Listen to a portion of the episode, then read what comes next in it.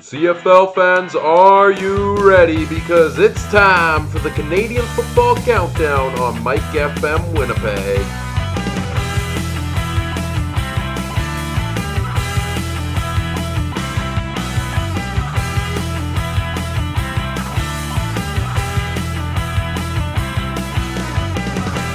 The Canadian Football Countdown starts now. Hello, hello, and welcome to the Canadian Football Countdown. As always, I'm Ryan Coop alongside Michael Garrell. And it's officially the CFL offseason has begun as of about 9 p.m. Central Time last night when the Toronto Argonauts defeated the Calgary Stampeders in the 105th Grey Cup to take home the CFL championship. We're going to talk all about that, all about the game, um, what went wrong for Calgary, what went right for Toronto, the future of Ricky Ray. Is he done after this? So, to talk about all of that, let's bring in the other half of the dynamic duo, Michael Garrell. Good evening, Mike. Good evening, Ryan. How are you doing? I'm still trying to come down a little bit uh, from that football game last night. Where do you stand on that game as a whole, entertainment wise? What was it one of the better ones you've seen? You know what? It and we we can uh, we can talk about this uh, all we want, but that was one of the more Canadian Grey Cups I've ever seen. What do you mean by that?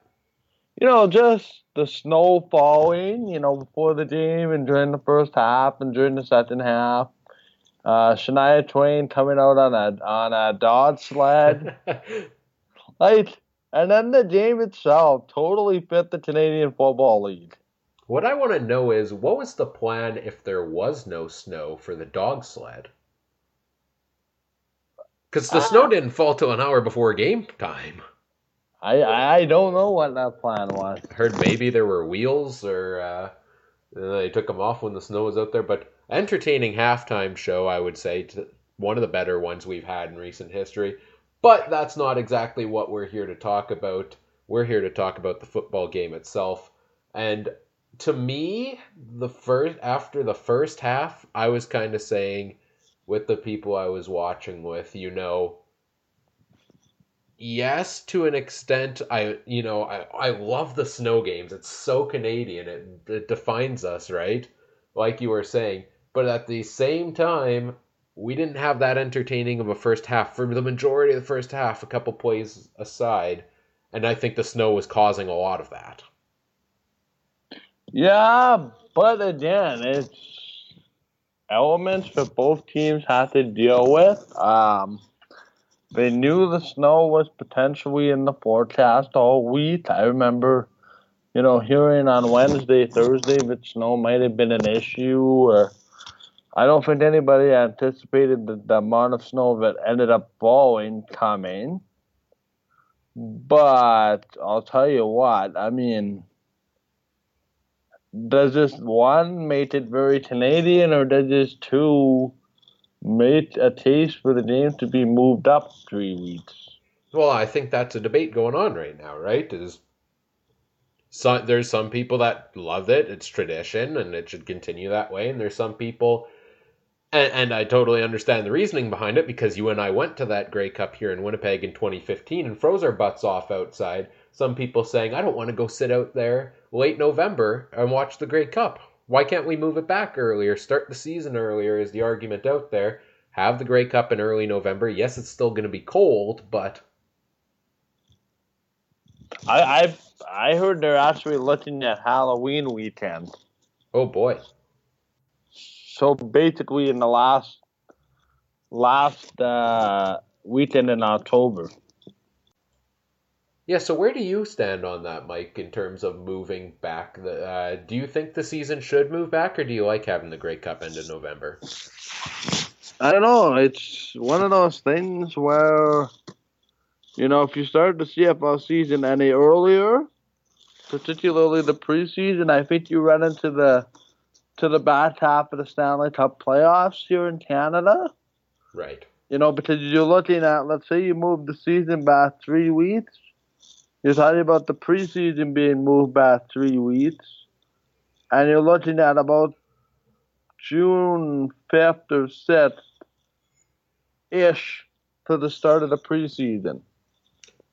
Yeah, well, the talk right now, uh, that's uh, so it might be end up being moved back even earlier yet, but the talk right now is because they're moving to the 21 week schedule next year, where every team gets three byes in it.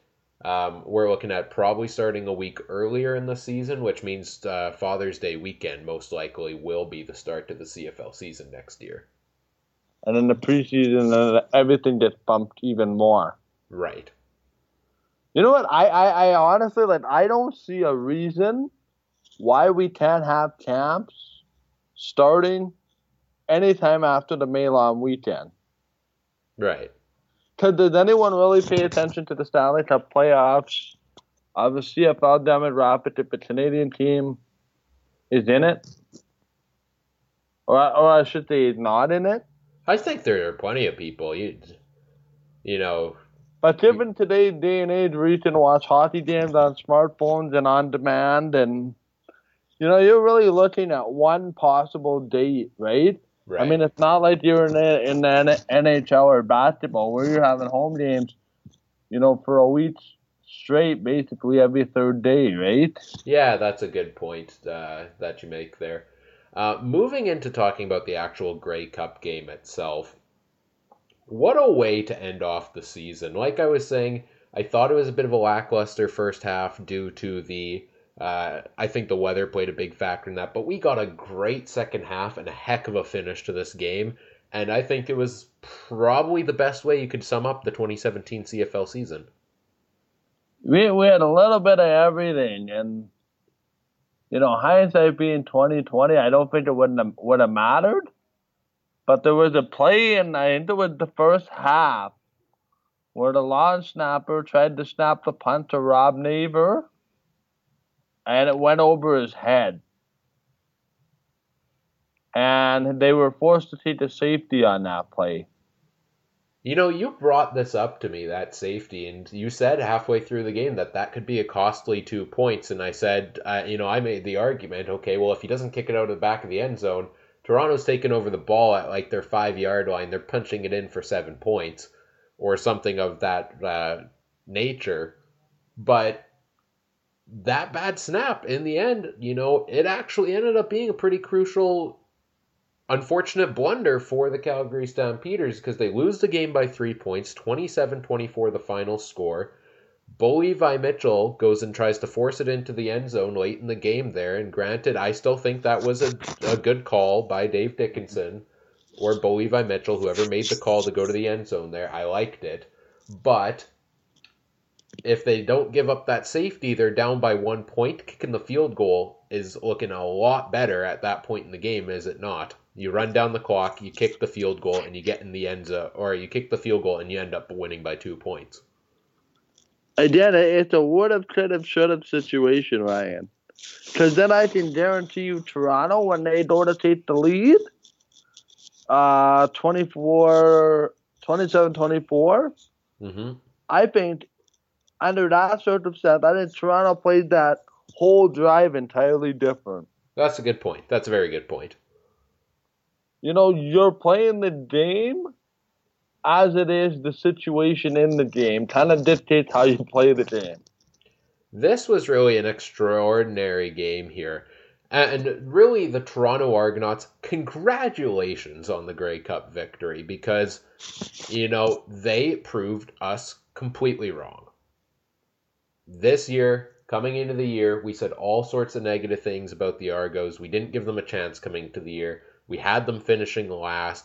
We were, you know, very concerned about the fact that they let a bunch of their receivers go last year. Everyone in Winnipeg is still laughing about the Drew Willy for TJ Heath and everything that came with it trade that uh, they're all laughing all the way to the bank. Toronto doesn't have a general manager at all throughout free agency so many question marks. Will Ricky Ray does, can he even stay healthy all year? Never mind play at a high level. So many questions coming into the year, and nobody, very few of us gave Toronto a chance. We certainly didn't, and now they're Grey Cup champions. So congratulations on proving us wrong, and I think it just shows how unpredictable the CFL can be. If I can play devil's advocate, Yeah. Congratulations to Toronto, but there seems to be net to zero excitement there. and maybe this generates the excitement in Toronto. I mean, there. I, I'm going to counteract what you said there because there is excitement in Toronto. They may not get a lot of people in the stands, and you know there is always the argument that not a lot of people in Toronto actually care about football. When you've got the Leafs and the Blue Jays and the Raptors there, and the Toronto FC as well. Toronto FC going for a second straight MLS final berth uh, Wednesday night. Right, but the people that show up to Argos games, that's one of the loudest stadiums I would say in the CFL. Noise to attendance ratio. Right. There's clearly people in Toronto that are passionate about football. They clearly deserve to be excited about this Grey Cup championship that their team has just won. And we'll see. It did it end up helping, you know, drive more people to the stands when they won in 2012? Not really. But now this is the second time in what five years, second time in six years, the Toronto Argonauts have gone and won a Grey Cup. Maybe that has an impact. Maybe people start taking a bit of notice. I don't know. Um, but at the end of the day, you know, nothing but congratulations to the Argos for what they accomplished this year. You know, something interesting too is uh, to just you know to to, to, that's what the fact it is. Has the demographic of the Canadian Football League as far as attendance expectations changed? What do you mean by that?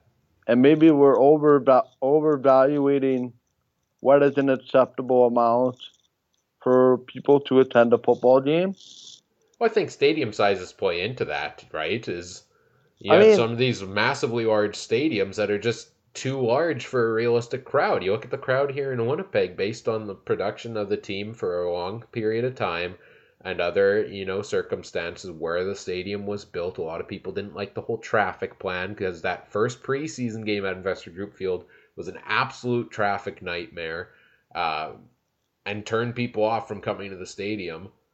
So I, I, I think some of these stadiums, you could argue, are built just too big, and then it looks bad when you're not filling the seats. Well, here's the thing: BMO Field fits twenty six thousand comfortably. If you've ever seen that atmosphere during a soccer game, it is unlike anything I've ever seen in Canada. Or how about then they hosted the playoff game against the Riders the week before? Right. Right. So, but basically, what I'm saying is, is the new norm twenty to twenty four thousand in places that aren't, you know, Saskatchewan, but aren't Calgary, but aren't Edmonton. It could be. We live in the day and age of television. Well, not to say television and CFL on television wasn't around previously, but we live in the day and age of more digital coverage of the CFL than ever before. And so, whereas, you know, previously when you couldn't get that, you probably had a lot more people. Their only chance to go and watch a football game would be to go and buy the tickets and sit in the stands. Now you look at games in November and stuff like that, and you go and you have people going and saying, "Why would I go sit out there in the cold when I can sit on my couch at home, eat a pizza, drink some beer, and watch mm-hmm. football without having to pay the ridiculous prices?" You know, it's very it's interesting you say that too. And remember back and I know I I'm not sure if you'll remember this at all. You know, we we were both in that day and age of being too being too young to remember you know circumstances. But I I can remember times when I was a kid, and we're talking elementary school to early junior high, where CFL games in CFL stadiums were blacked out Right, I remember that. and you didn't get to see a game within I think it was a 75 kilometer radius of the stadium unless they sold out. And now I think people have gotten to the point where ah there's no blackout. I can watch it, you know, on satellite TV on a different, you know, regional channel, not necessarily here on TSN3, but I can watch it, you know, on a Vancouver channel, kind of time shifted you know, dead around the blackout. Have we come to the point where technology and the way we consume sports as like a fan base, have we kind of been spoiled. Oh, it, it's, it's so much so that it's given to us, but we don't even have to attend these events in person to to, to get the same enjoyment.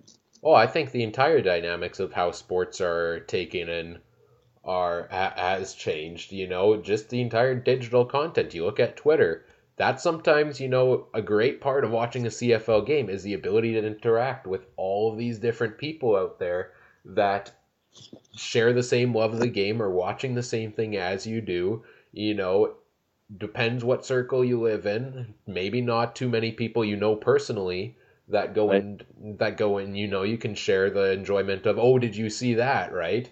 Well, Right? And, and it was like I don't know if you were on Twitter at all last night during the game. I know I know you sent a couple tweets uh, from a, from our show's account. Um, but I was just thinking like my personal account, like not I don't follow a lot of CFL, you know, people like I follow the Winnipeg CFL people that get bomber updates and all that kind of stuff. right. But what I was seeing yesterday was every second or third tweet had something Grey Cup.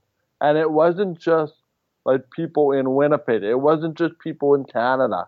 There were people in the States that were watching on E ESPN2 going, What is with this? Right? It was snowing, and that was when they had the snowstorm. And then Shania Twain coming out on the on the on the on the Dodge on the dog sled, and they couldn't get over but they played the game in a mini snowstorm. I'll tell you what, that's going to drive engagement entirely different yesterday than saying a Grey 10 years ago, where I can't even remember. And I watched the 2002 Grey Cup. That was the first one that I vividly remember. I can't remember engagement after the 2002, you know, Grey Cup. They didn't even stream the game because I remember CBC had the rights to that game up until I think it was 2007. I want to say whenever or 2008. I'm not even sure. You know when TSN took the full package. This the online streaming of games such as the Grey Cup didn't really take off until between 2005 and 2010 to today. Right. Yeah, I th- back to what I said. The entire landscape of how we take in sports has changed to be more of a digital variety, and I think that's why you see the, you know the stands being a little different than we did, and attendance records being But- different than we did all along. like if I could just tie this to the Jets game for a minute, like I'm a broadcaster, you know, on Mike FM, and I broadcast lots of sports. So five to seven years ago, I wouldn't have been able to watch, you know, a Jets game had the Jets been in the NHL on my iPad in the broadcast booth. Whereas I was in the broadcast booth on the weekend on Saturday night, and I caught the beginning of the Jets game in San Jose on my iPad in the broadcast booth. Yeah, And I did that for a lot of CFL games in the fall too, especially when the Bombers played. The way we consume sports is so much different, and I think that has a lot to do with it as well. and and and, and props to the CFL for its increased recognizing that Yep. you know the world has gone more digital. Um, the CFL has done a tremendous job of embracing that. You had, Absolutely. you had the uh, mobile game, the CFL Frenzy that came out. I believe that's what it was called earlier this year. Yeah, they to- released some numbers, Ryan. I, I can't find them right now on digital content. Um, you know, downloads for the mobile game, downloads on the CFL page, visit to the CFL website, that kind of thing. Uh, I'm trying to find that article here as we speak, but it, I, I remember I was my, my jaw literally hit the floor when I saw these numbers. Well, and talk about as well the digital content produced. I think we've seen more content from the, like you said, the CFL website than ever before. You have the Twitter show every single every single week live Yep. on the CFL account. CFL this week. Yep. Brodie Lawson, Max Rosenberg, Davis Sanchez did an outstanding job, especially Grey Cup week. My oh my, did they put out a lot of coverage for Yeah. Grey Cup week, and that was incredible. It was awesome. And they did too for the playoffs. I know they had a crew in Winnipeg for the West semifinal, East semifinal, East East final, West final. So, tell you what, the CFL has done a fantastic job of of marketing the game to a younger demographic because I think they realize the importance of being able to attract that younger demographic and having to. You're not going to keep a younger demographic, and I'm talking the demographic that's a little bit younger than we are, Ryan. You have to keep them engaged with the trends that are suiting for them. Yeah, and a couple things while we kind of wrap up this talk yep. on the social media effect with the CFL. Um, shout out to Ottawa for from what now we weren't able to be there, but obviously a lot of people in the CFL community, Twitter community, were there uh, taking in the Grey Cup festivities. From what I can see, Ottawa did a tremendous job of hosting this year's Grey Cup. So yeah. shout out to the city of Ottawa for really putting on a great show for everyone who was able to attend. Yeah, you know what I, I did, and I had a chance to talk to somebody that had went that went down there for the week, and they said it was one of the better Grey Cups uh, geographically as far as everything being centrally located, like fan fest and all the fan parties and all the tailgate and all that kind of stuff. He said the vast majority of, of everything was within a two to three kilometer radius of the stadium. Yeah, so you're not really going all over the place to attend different things. You could hit up multiple things on a night. And there was always something to do every single night. Right. And before we move on, and we're going to finally get into the Grey Cup game itself here. Yep. Uh, I wanted to, I want to bring this up because I know I'm going to forget to mention it. I really want to yet. Talk about all the social media initiatives and everything. Talk about all the CFL's initiatives. The Grey Cup Fit Up has officially officially come to an end yesterday was day 100. I started a couple days late, so I still have to go until Thursday night, and I intend to do so. Um, but Grey Cup fit up day 100, 100 straight days of th- at least 30 minutes of exercise. So many people took part in it. So many people went the uh, whole 100 days. Brodie Lawson of the CFL was absolutely incredible in encouraging everyone along the way and taking part in it herself especially Grey Cup week. I mean, with how busy everything was, that everyone managed to get this done. I love to see it. It was so much fun to take part in, and congratulations to everyone who made it through the whole challenge and all the progress achieved along the way. Okay, so now Edmonton, what what what are you gonna do to try to top that? The Grey Cup this year? Yeah, the bar has been set really high. Yeah, and we'll see. The people in Edmonton know how to put on a pretty good show, and I think we're gonna get. I think we're gonna get that next year when the Grey Cup goes to Edmonton, and a new Grey Cup champion will be throned at that point. Uh, but for now, the Toronto Argonauts are the kings of the CFL. Uh, after they take down the Calgary Stampeders here, Mike, this I I this might be controversial of me to say, which always makes it interesting. Mm-hmm. Full credit to the Toronto Argonauts for being the Grey Cup champions, but I would go and say the Toronto Argonauts did not win this game. The Calgary Stampeders lost this game. Oh boy. yeah. And I say that well, two Toronto's like it, you know, it's a kind of a two-way street here, right? Toronto went and executed the plays they needed to to win the game, and they did that, and that's why they end out on top. And that's why I prefaced that by saying, you know, full credit to them because they earned it. But Calgary played about, and, and in particular, Bo Levi Mitchell played about as perfect of a Grey Cup game as they could for all but four plays. Yeah, there's the old adage though, five or six plays to find a football game and I'm talking about the DeVier Posey 100 yard touchdown catch from Ricky Ray in the first half. The Toronto had 123 yards of offense in the first half, and 100 of them came on one play. Yeah. So, you know, like Calgary played about as perfect of a first half, at least as they could, besides that one play. And it's really incredible that touchdown by DeVier Posey, a 100 yard touchdown against Tommy Campbell who didn't give up a single touchdown the entire season long. Yeah, Ryan, I'm just looking over my shoulder here. I have a TV on mute. I'm watching a specific channel, and they're showing the Matt Black interception on Bo Levi Mitchell, which sealed the game.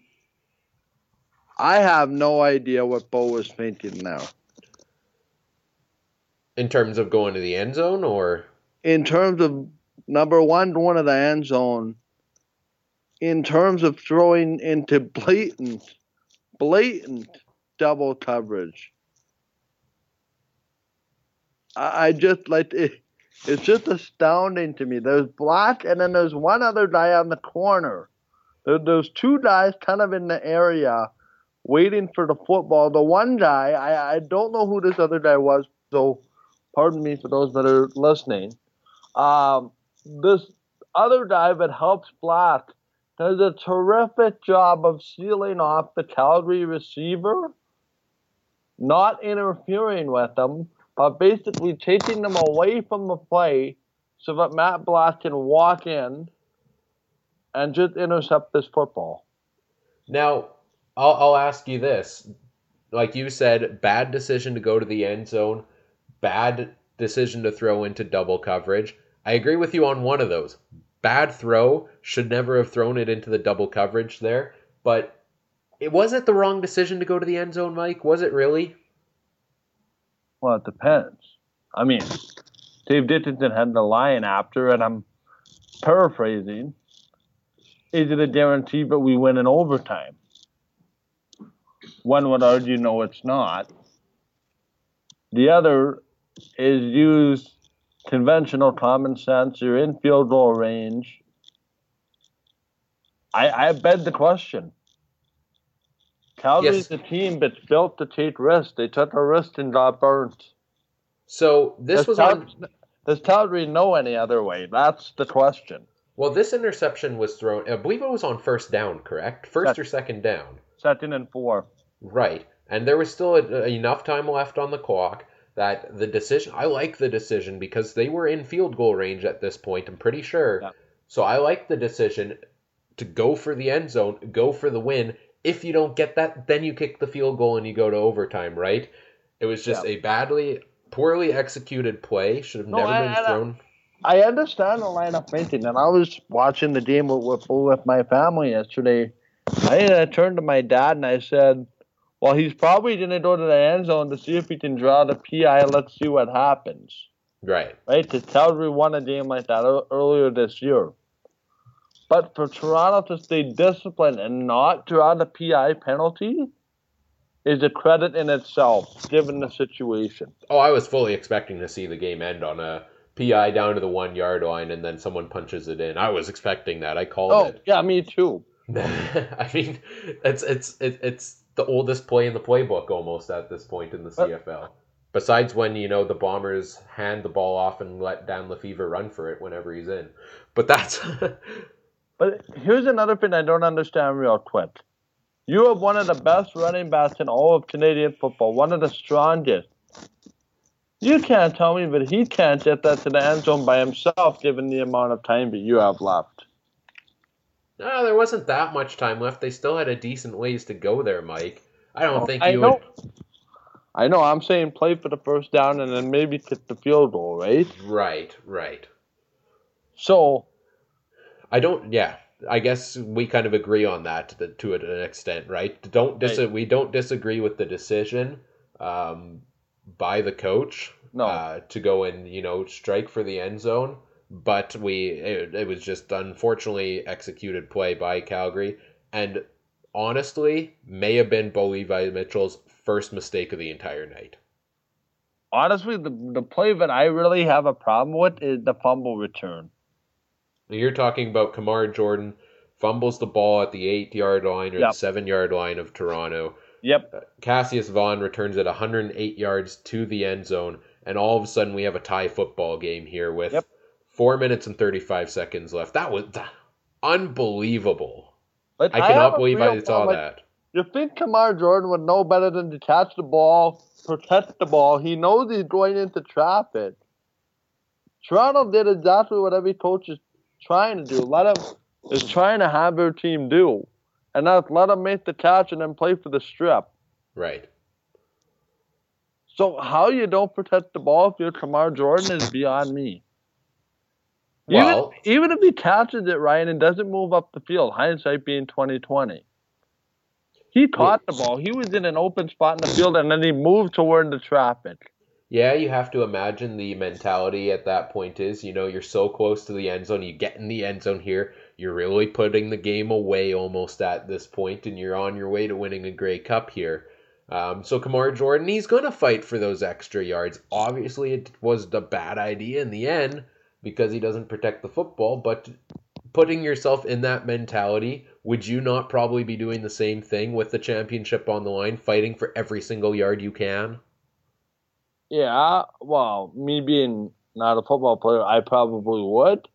I would have probably tripped and fell and injured myself long before I got to the seven yard line if I was a football player. But But, but I think Ryan, common sense has to prevail a little bit, doesn't it?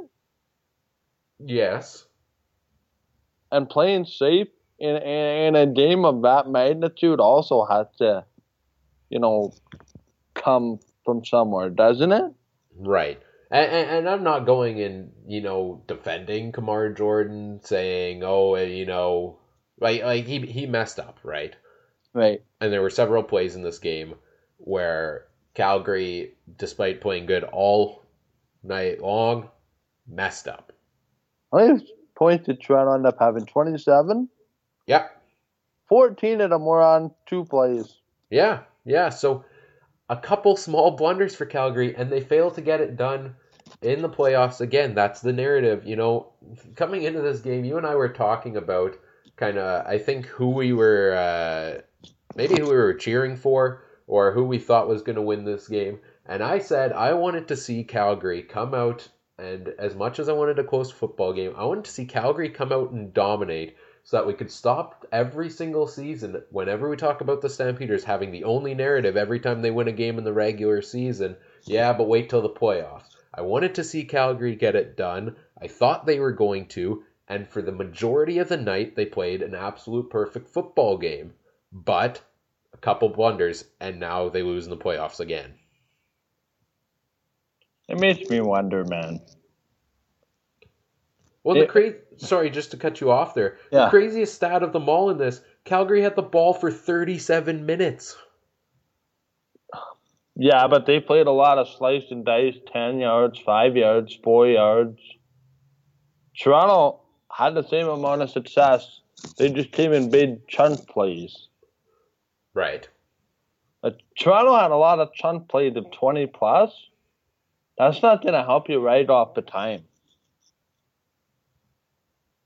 Right? If you had a if you had a 12 play 82 yard drive, taking 6 minutes and 45 seconds off, let's just say, it's effective. But when you give up a one play 86 yard drive, taking up 12 seconds, well, I, I would argue that that's pretty darn effective too. Oh, for sure. So it's and just, that's why we saw Calgary dominate the the time of possession. Right. It was probably a five or six minute Calgary drive. One pass, Ricky Ray to DeVier Posey, 100 yards down the field. Calgary takes over again, goes for another six minute drive or something of that matter. Um, and that's how you see the time being eaten off the clock. Ca- Toronto, in the end, only needed 23 minutes with the ball to go and win the Grey Cup. here's the here's the thing too. What concentration by Posey to bring that pass down? DeVier Posey had himself a game, ends up being the Grey Cup MVP, uh, and may have one of the most dominant Grey Cup performances. Like we talk about Grey Cup MVPs every year, right? Uh, who gets the award? And a lot of times it goes to the winning quarterback. But 175 yards and a touchdown, including the longest touchdown in Grey Cup history. Uh, longest touchdown catch, I believe, right? Yep. Yeah, because uh, Cassius Vaughn just broke that with a 108 yard fumble return later in the game if it was, you know, just any play. But DeVier Posey had a monster game, and he stepped up big time in the Grey Cup, like he had done in a lot of key wins for Toronto this season. For me, it, it, it boils down to this. Toronto found a way to stay in the game. Toronto didn't make many mistakes as far as turning over the the football. In fact, they did not turn the football over yesterday. And if you don't turn the football over in a Canadian Football League game, especially, you know, given the weather conditions and all that, you will give yourself a chance. And to think Calgary didn't turn the ball over once until that fumble return for a touchdown and that game sealing interception. It, it just quite it's quite remarkable. And I think I think Ryan it speaks to both quarterbacks and the poise that they have on the biggest stage. Yep. To I not turn the you. ball over. Ricky Ray goes out and wins his fourth Grey Cup, the CFL record for a starting quarterback. He's four and one He's four and one as a Uh, starter. as a starter. Most Grey Cup wins by a starting CFL quarterback in the history of the league. Has a great game himself. Leads that late drive there, and they go on to win a storybook season. Go on to win the Grey Cup. Is this it for Ricky Ray? Is the question on everyone's mind. What's your take on it? I, I I know what I would do versus what I think will happen. And they're two different things. And what uh and in what sense? If I'm Ricky Ray, I'm 38 years old, won four Grey Cups. I tied or even passed some CFL legends in that regard with my fourth Grey Cup. I'm 38. My body's sore, right? Yeah. It doesn't heal as much as it used to, or as fast as it used to. No, no disrespect to Ricky Ray. You know, it's you've had a great time. You know, you walk out of the game. Not many players can walk out of the game and say they walked out on their own terms and on top. On the flip side, I see 38 year old Ricky Ray going, This is fun. I have a coach that builds an offense that suits me. And hey, I'm having fun like a 20 something year old. Sure, I get the bumps and bruises that are a little bit harder to recover from at my age. But this is all about fun for me. right. So it, for me, it all depends on what side of the argument and how Ricky Ray sees it. If it was me and I'm Ricky Ray, that was my last CFL game. Yeah, and I tend to agree with you. If I were Ricky Ray, I would retire and go out on top like this. You never want to retire, you know, especially when you're playing as good as Ricky Ray did this Right. year. He was an MOP candidate, uh, the Eastern nominee for it. He had an outstanding season, caps it off with a Grey Cup. You're playing some of the best football of your career at this point. Why would you want to go out at that point? Well, you know, how long are you going to be able to continue playing is the question. And I'm not talking about oh he's too old to produce on the field. Right. It's how many more hits can you take before you have to leave the game the way Anthony Calvillo did, which is not on top, not with a Grey Cup win, but being forced out of the game due to injury. And I don't think that's the way anybody wants to go out of their career as a professional football player is forced to due to injury. So you have to weigh that, right? Is okay, when's the time to hang it up? How, or am I still having so much fun to keep on playing? When you've won the Grey Cup, I mean, there's no higher, no better way you can go out than that, right? So I, Right. I, I Especially four times like Ricky Ray's done. Exactly. I think it makes sense to hang it up at this point. It's his decision. I'm interested to see where he stands on that. We know Henry Burris won the Grey Cup last year. He went on to retire. Does Ricky Ray follow the same suit? And then, as I jokingly pointed out on Twitter yesterday, now all of a sudden, then we have this trend 2016 Grey Cup, Burris wins, retires. 2017 Ray wins, retires. Clearly, the only possible prediction for next season is that Darian Durant leads the Montreal Alouettes to a Grey Cup win in his final year. Or Kevin Glenn leads the Riders. Right. Or Travis Lulay makes a return from injury for one one season. I I just think, Ryan, that Ricky Ray, for the sake of the Toronto Argonauts, needs to make the decision sooner rather than later. Right. Just given the amount of quarterbacks that are out there. Yeah, because they don't have quarterback depth behind him. Cody Fajardo had that one yard run against Saskatchewan to put them into the Grey Cup, but in terms of being a starting quarterback, he's not there, in my opinion. Jeff Matthews is not either. If this is it for Ray, Toronto needs a backup plan or needs a starting plan for next year. Um, and even if he comes back for another year, they darn well better go out and get a backup plan because the offensive line in Toronto did a heck of a job all year this year. Mm-hmm. Keeping Ray upright. He only missed one game, mm-hmm. but all it takes is one hit to your quarterback. And how different would the narrative have been this year if Ricky Ray missed time due to injury? I wonder if they need to uh, play out of Ottawa's playbook in terms of bringing in a quality, uh, bringing in kind of a one B and integrating him into one A like they did with Trevor Harris. Yep, and the guy I'm thinking of is James Franklin. Could be, and that's something uh, we'll talk a little more about. James, we'll probably talk a lot about James Franklin in the coming weeks on this podcast yeah. as we get into what teams should uh, do and kind of team by team coverage heading into free agency. The loss here for Calgary in the Grey Cup, Mike. I, I put this question to you. I put it out on Twitter as well yesterday how do you fix a team that has such great success all year long and just can't get it done in the playoffs and comes just short time after time again?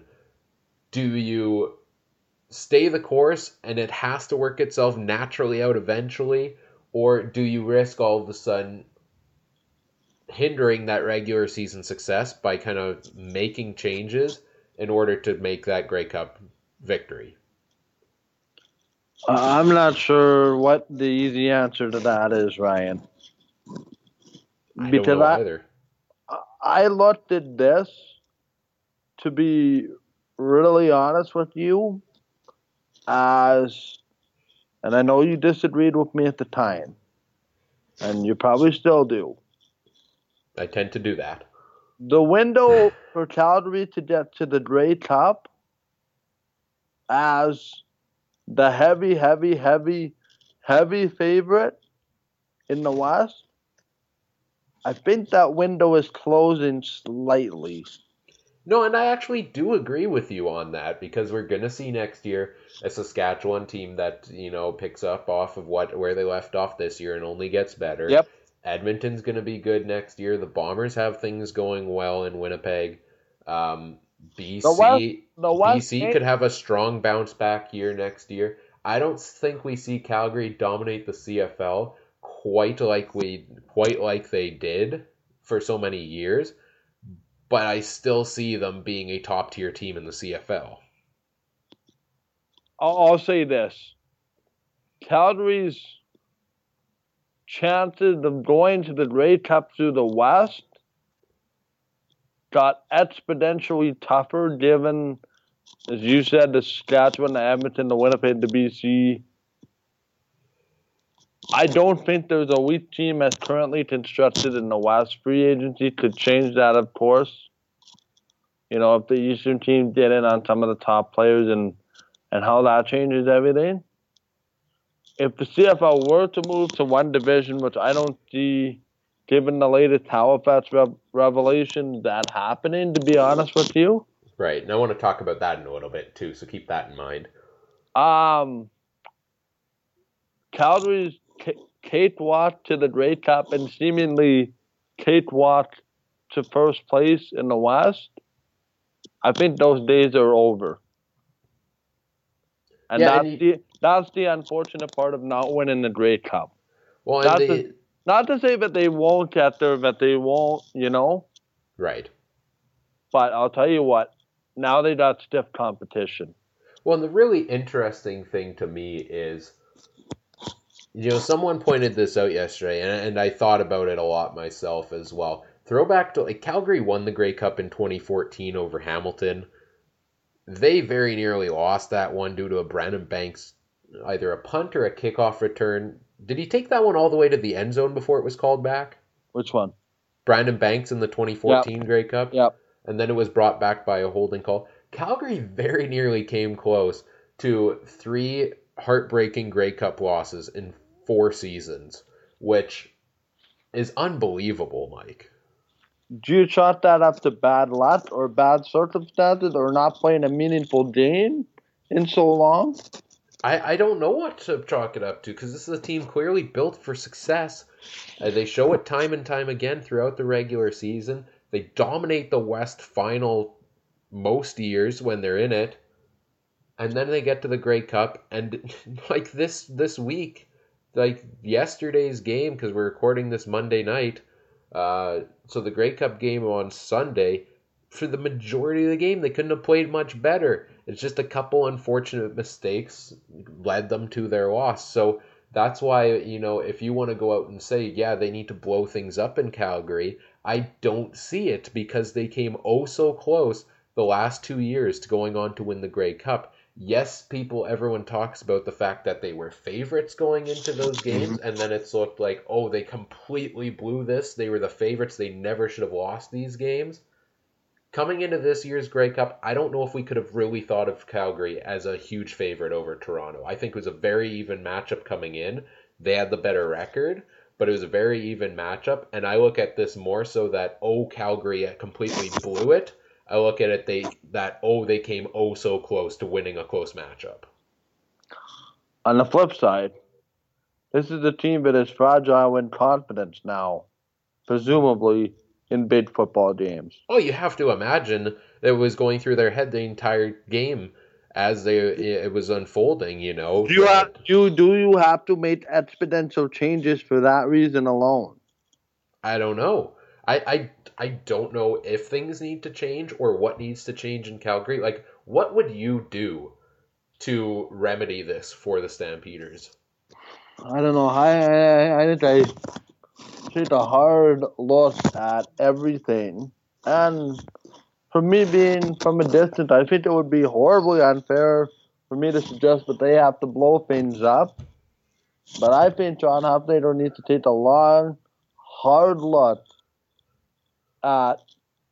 Sure, we've had regular season success, but what is preventing us in the biggest game of the year to make the mistakes that we made? And I don't, I, I believe that they have to make personnel changes somewhere just because this team is so fragile now. So you bring the same team back, they go all the way to the Grey Cup next year, and the same thing happens again. Not to say that it will, but there's always going to be that stigma associated with this Calgary Stampeder football team. Oh, they can't get it done in the biggest game. Until they get it done repeatedly you know, Bo Levi Mitchell gotten us here, but we, you know, you were saying to me how, I think it was you anyway, but said, you know, the Bombers let us down now two years in a row. They have great seasons, great. I can't even imagine what they're thinking in Calgary.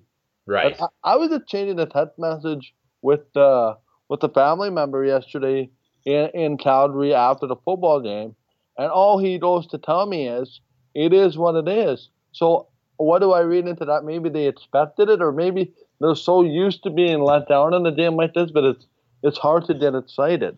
Well, I think that this year there were particularly a lot more questions going into this game. Uh, last year, let's be real, the entire expectation going in, rightfully so to an extent, from the city of Calgary was probably okay. Within you know the next three hours, we'll be Grey Cup champions. Mm-hmm. Because it was a David versus Goliath story. Yep. Calgary yep. versus Ottawa last year. After that defeat last year, after the way the regular season finished for Calgary this year, after the way Toronto's played down the stretch, I don't think that perception was there. You will have the people that say Calgary's going to go out and dominate this game. Yeah. You would have the people that, you know, truly believed in their team, but you can't tell me there was not an ounce of doubt, you know, in all of our minds that right. they weren't going to be able to pull this out. It's like, but how, how do you go from having last year such a good offense. This year you had such a good defense, and, and, and you still don't win. Like that, that, that, that to me is really mystifying. Maybe yeah. it's maybe it's the adversity standpoint. You know, they play a sub 500 and a 500 team the last two years. They've been through so much adversity. We go in there loosey goosey, have nothing to lose Calgary has basically everything to lose because all they seem to do is win, except in the biggest game. I, I'm beginning to wonder if momentum wise favors the underdog, particularly, you know, from Toronto and Ottawa standpoint oh, we've been through so much. For Toronto was the ownership. For Ottawa was, oh, we're the new franchise. We're the expansion project, you know, right? Right.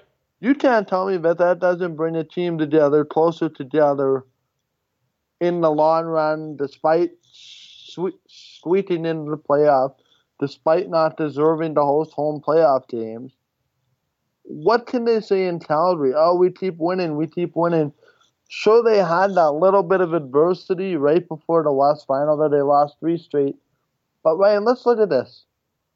Calgary lost four of their last five games.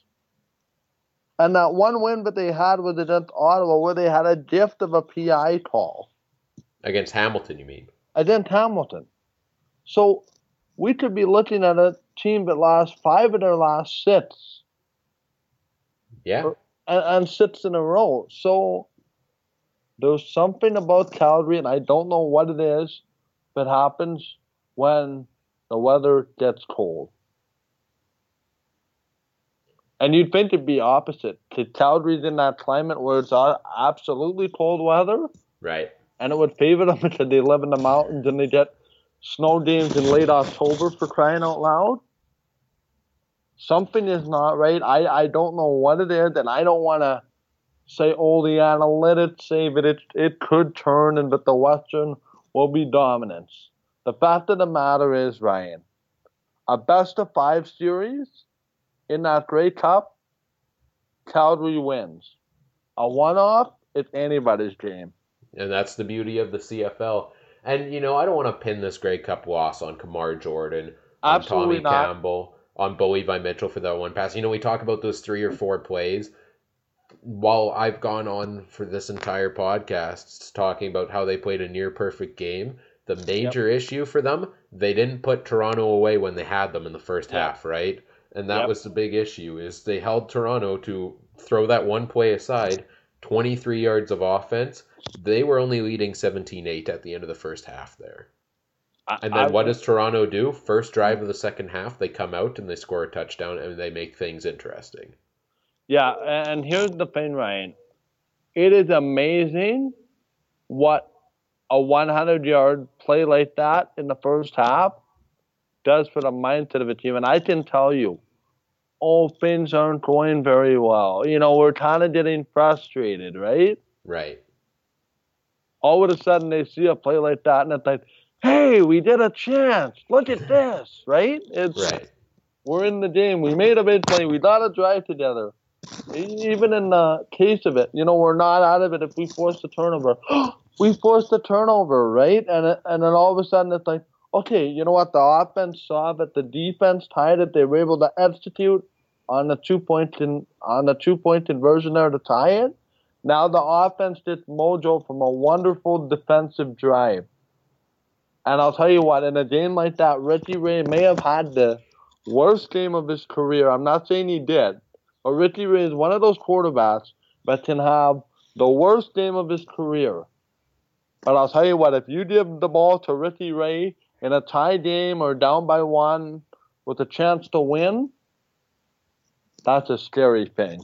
Well, and is it and isn't it kind of fitting that the quarterback who now has the CFL record, I think he broke it last week for Mhm. most late game game-winning touchdown drives in the Yep. CFL goes and marches the team down the field. They don't get into the end zone late, but they get the field goal to go ahead and that ends up winning them the football game. it, to me, Ryan, it's remarkable. And you know what? Knowing what I've seen out of Ricky Ray since the game yesterday and all the interviews and stuff, I could not be happier for him. Me either. I'm so happy for Ricky. The, the guy is going on on the field two hours after the game when he could be celebrating with his with his team.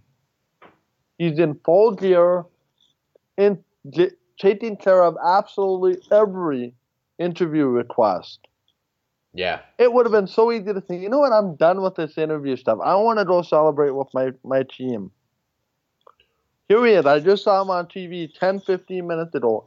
Interview on uh, one of the TV shows here in Canada. Tim and Sid. That speaks volumes to a character. And character of an individual football player like Ricky Ray gets a big two thumbs up when they win a Grey Cup. For sure. One of the class acts of the CFL. It, it, it is hard. Like, who really dislikes Ricky Ray? Let's be honest. Mm-hmm.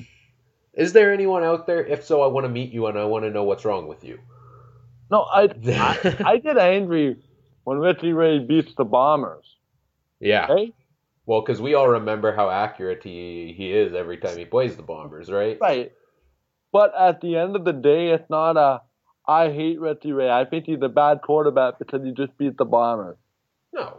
In every fan, there's a general respect and an admiration for what Ricky Ray does. And there's some of those players in the league, and I think there's a lot of them out there that, yeah, are those class acts. And another one of them that I'm so happy for that comes out as a Grey Cup champion here, Mike, Mm-hmm. S.J. Green Uh huh. for the Toronto Argonauts. Tore or blew his ACL, I think it was last year, right? In training camp early or Yep. first game of the year, whatever it was, out the entire season. Gets traded from Montreal for a sixth round pick this year to Mhm. Toronto. Has an outstanding season, an incredible comeback season for him, and comes out a Grey Cup champion. SJ Green is one of those class acts as well, uh, and props to him for the Grey Cup victory, as well as the rest of the Toronto Argonauts organization. He had a great catch yesterday. He did. He really did. Oh, he may have gotten interfered on one, which wasn't a pass interference call, which I'm still absolutely mystified wasn't a PI call. But tell you what, and this is no disrespect to Calgary because I think had they won, we would have been happy for certain ind- individuals too. You know, there's a feel good story on every team when they win a championship. Matt Black, when he made that pit six, or not the pit six, sorry, the pit to steal the Grey Cup. Well, it might have gone for a pick six if uh, you know his Right. entire team didn't storm the field in celebration and cause an illegal participation. But anyway, what I'm trying to say is the guy's been with the Argos for 10 years. He's been through the ups and downs. They cut him. Gabriel gets hurt. They bring him back two weeks later. He gets the biggest pit, season saving pit of the Argos season. Like, how can you not cheer for that? A local guy, too. like, and just to sum it all up, can you at all script a more fitting finish to the CFL season? and the sled to the fantastic halftime show, to the snow. To the underdog story of the Toronto Argonauts this year, Ricky Ray setting the CFL record for most Grey Cup wins by a starting quarterback. We get a I'm late finish. We have the I'm- whole storyline of can Calgary do it in the playoffs, Uh-huh. and the same thing happens again. This game had everything to finish it off that I think kind of sums up this year in the CFL. I'm getting a very warm, fuzzy feeling about this game. It was so Canadian. It was so great, eh? It, it, you know, and it was one of those things outside of the football game, Ryan, but really made me proud to be Canadian yesterday. Was seeing that display on the football field, the game, the fans, the prime minister, the snow. Unfortunately, the snow caused the flyover to be canceled. Always a Grey Cup tradition, but it was very Canadian in more ways than one, and and how how fitting that it happened in the nation's capital, Ottawa, the resurgence of the Red Blacks. That's a feel good story too. Let's not kid ourselves. I just hope that Montreal is able to find their way back to what they used to be Toronto Jets fans in the stands. Halifax gets that 10th team of the Atlantic.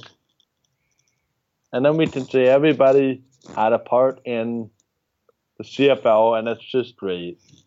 It's, you know, Mike, we came into this podcast today planning to wrap up the Grey Cup and then kind of review the season overall as a whole. We've gone on for basically an hour here talking about. It started off with kind of you know an, an overall conversation, and then talking about the Grey Cup, and there, we've had a lot of great talk about that. It almost seems fitting to end this show on that. Come back again next week with our next week's show and do kind of a season review off-season preview next week. How does that sound to you? Yeah, that sounds a whole lot better. That sounds great. I mean, a game like yesterday deserves its kind of standalone moment. Absolutely, and that's what we're going to give it. So we're going to end it off here. Just to sum it all up, what a great season of CFL football. Yeah. It has been a blast for the past 23 weeks. Throw in preseason, training camp, everything before that such great football out on the field, such great interactions with everyone in the CFL community. You saw it from everyone who was at the Grey Cup. You know, they had the Grey Cup tweet up where everyone met each other, had a great time, celebrated this great game together. It has been a blast of a CFL season to watch, to interact with everyone, to talk about, to do this podcast about. So much fun and such a great way to end it off with this Grey Cup game that uh, it, to me it ended off as one of them we're going to talk about for a long time. You know what? The Grey Cups of the '80s with the snow. You remember the '80s, early '90s had their fair share of Grey Cups that involved snow. Oh yeah, I remember the '80s as if you know I wasn't born then, Mike.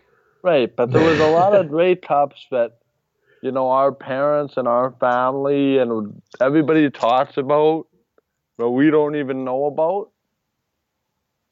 I would dare say that we had one of those classics of our lifetime yesterday. For sure. One that well, we'll be able to tell our kids about one day. Absolutely. November 26, 2007, TD, uh, 2017 at TD Place Stadium in Ottawa, Ontario.